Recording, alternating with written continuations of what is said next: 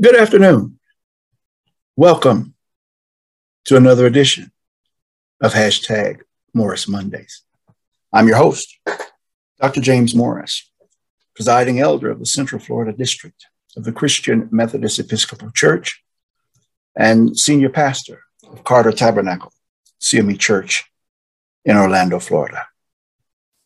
Glad you could join us today. I want to spend our time together talking about the long overdue selection of an African American woman to this nation's highest court, the Supreme Court of the United States. Since 1789, there have been 115 Supreme Court justices, and not a single one has ever been an African American woman. I've been a strong advocate for the selection of an African American woman since the appointment of Sandra Day O'Connor as the first woman Associate Justice of the Supreme Court back in 1981. You remember that? My advocacy for an African American woman was predicated and is predicated on my belief then and my belief today. Perhaps it is it is an even stronger belief. The belief is that the highest court in the land must resemble the America of today.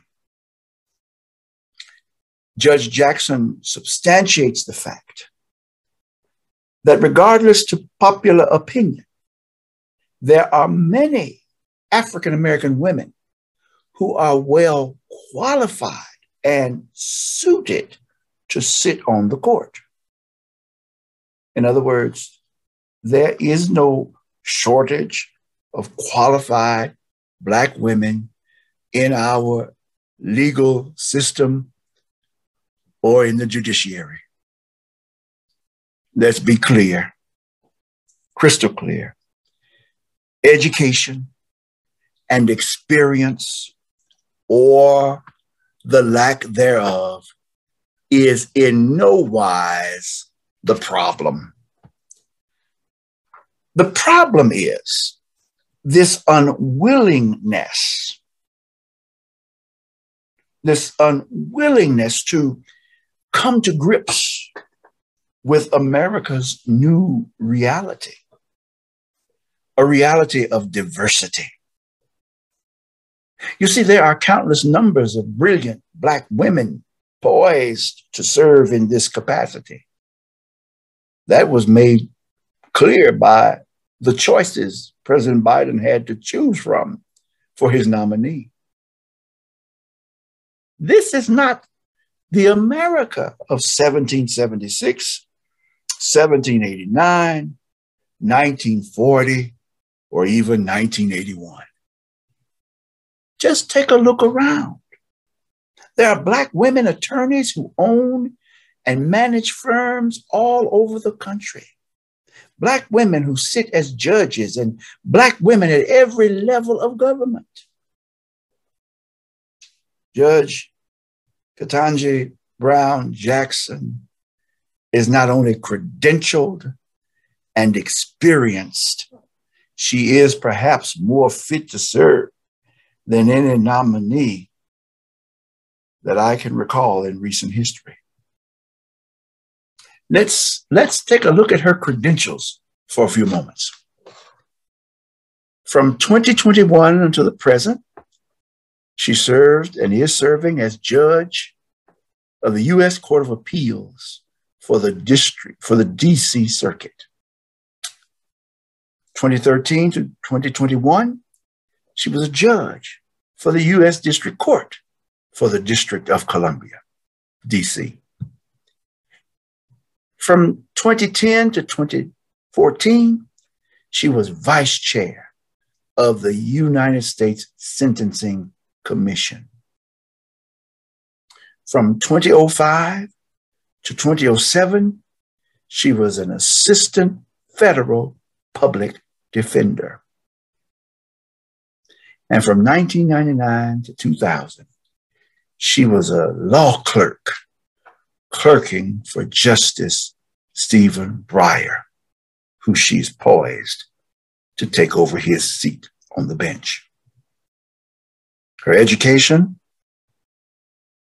she received her BA degree in 1992 from Harvard University, and she received her Juris Doctorate, her law degree, from Harvard Law School in 1996. And still the woman is just 51 years old. What are some of the key issues that uh, she has worked on? As an attorney, she wrote an amicus brief on behalf of the National Abortion Rights Action League. That's N A R A L, NARAL.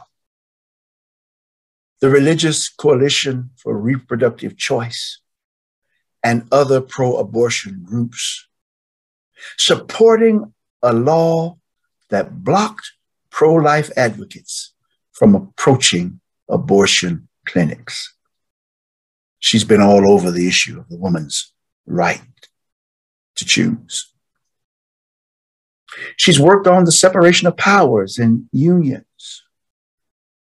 In a lawsuit brought by federal employee unions against the Trump administration, she acknowledged that President Trump had the statutory and constitutional authority to issue executive orders that pertain to federal labor management relations.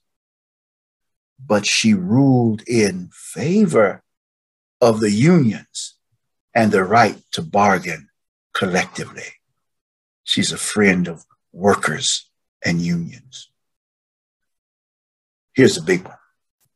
In the area of presidential immunity, she overruled presidential immunity to find that former White House counsel Don McGahn was required to testify before the House Judiciary Committee.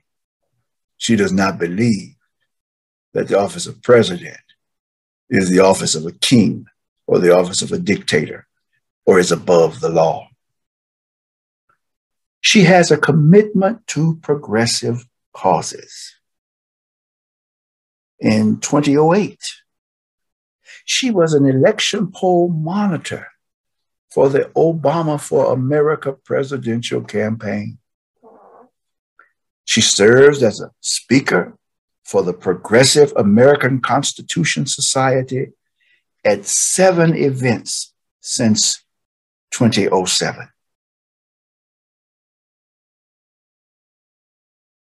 Here are some of her endorsements to date. The AFL CIO, Demand Justice, the Alliance for Justice, the Leadership Conference on Civil and Human Rights, the ACLU, Southern Poverty Law Center. These are groups that she has has extensive work with. She is supported by the Center for Reproductive Rights, NOW, and Planned Parenthood. She's pro LGBT rights. She's pro human rights campaign, Lambda Legal, National Center for Lesbian Rights, National Center for Transgender Equality, the National Council of Jewish Women, the National Education Association, the National Women's Law Center, and People for the American Way have all lined up to endorse her to date. And we know because of her extensive background and her stance on issues that affect people's lives, she is going to receive many more endorsements. The other reason why I strongly support her nomination is because Justice Sandra Day O'Connor and Ruth Bader Ginsburg became role models for white women and women across the ide- ideological spectrum. And since Justice Sotomayor serves as a hero for women of America's Hispanic community, Judge Brown is the much needed role model for Black women across the nation and young Black women who want to enter the area of law. Judge Brown's life experiences will bring to the court something it has been lacking in its 150 year, 15 year history. That's another reason why I'm supporting her. She will be bringing to the court life experiences that show how she is intimately acquainted with how the law affects everyday Americans, especially Americans of African descent. That is a voice that has been missing for 115 years on the court. Now, listen this lived experience that she has, which is something that most presidents look for in their selection for Supreme Court justices. But in this case, you can be sure her lived experiences will be problematic for some. And the fact that she spent much of her career dealing with the lives of everyday Americans and two years as a public defender, it will drive the discussion about her nomination from the far right. Because it is, by and large, the belief of those on the far right that it is inherently wrong to represent criminals because from their window, all persons accused of criminal activity, and especially those found guilty of criminal activity, should be punished to the extent of the law, period, stop. Regardless of life experiences, regardless, regardless of extenuating circumstances, criminals should be prosecuted to the fullest that's it. Judge Jackson's road to the Supreme Court does not fully follow the norm. And that's what I like about her, too. I, like others, believe her work as a public defender and commissioner on the U.S. Sentencing Commission will bring a totally different perspective to the Supreme Court. Now, if you recall, several weeks back, uh, when I praised the President Biden's determination and commitment to honor his commitment to nominate an African American woman for the Supreme Court of the United States, I said whoever she was, she would face intense scrutiny. Well, that scrutiny has already shifted into another gear. The Republican National Committee, the RNC, responded to her nomination in this wise Her record includes defending terrorists. And they went on to say, she worked as a lawyer for terrorists simply because she was a government public defender. When I said that, when I saw that, I said to myself, where are they coming from? What is the RNC talking about? So I did some research and I found out that during her two years representing indigent defenders uh, in the DC federal defender's office, there was a Guantanamo detainee who was accused of terrorism. And he was one of her clients. And so she was asked about that in her hearing for the job uh, she now holds. And there was a senator who asked her a question, and I want to share with you that information. It was uh, Senator Cornyn who said, asked her uh, this question first. Let me let me deal with this question first. He asked her, "What role does race play, Judge Jackson, and the kind of judge you have been, and the kind of judge you will be?" the judge responded, I don't think that my race plays a role in the kind of judge that I have been and that I would be in the way you asked the question. She went on to say, I'm looking at the arguments, the facts, and the law. I'm methodically and intentionally setting aside personal views. Any other inappropriate considerations. And I would think that race would be the kind of thing that would be inappropriate to inject in my evaluation of a case. She went on to say, I would say that my different professional background than many on the Court of Appeals judges, including my district court background, will bring value. What a quarter again. I've experienced life in perhaps a different way than some of my colleagues because of who I am. And that might be valuable. I hope it would be valuable if I was confirmed to the circuit court.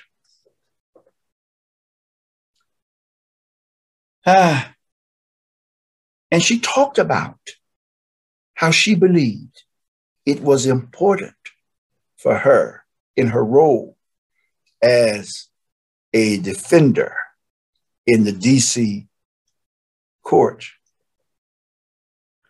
that it was important for her to conduct business as one who believed that all persons, all persons had a right to legal counsel. And so when the question was asked about uh, the Guantanamo person who she defended, she said they have a right to legal defense. Well, we know that it's going to get rough. We don't expect many Republicans to cross the line uh, to vote in favor of this African American woman to the Supreme Court.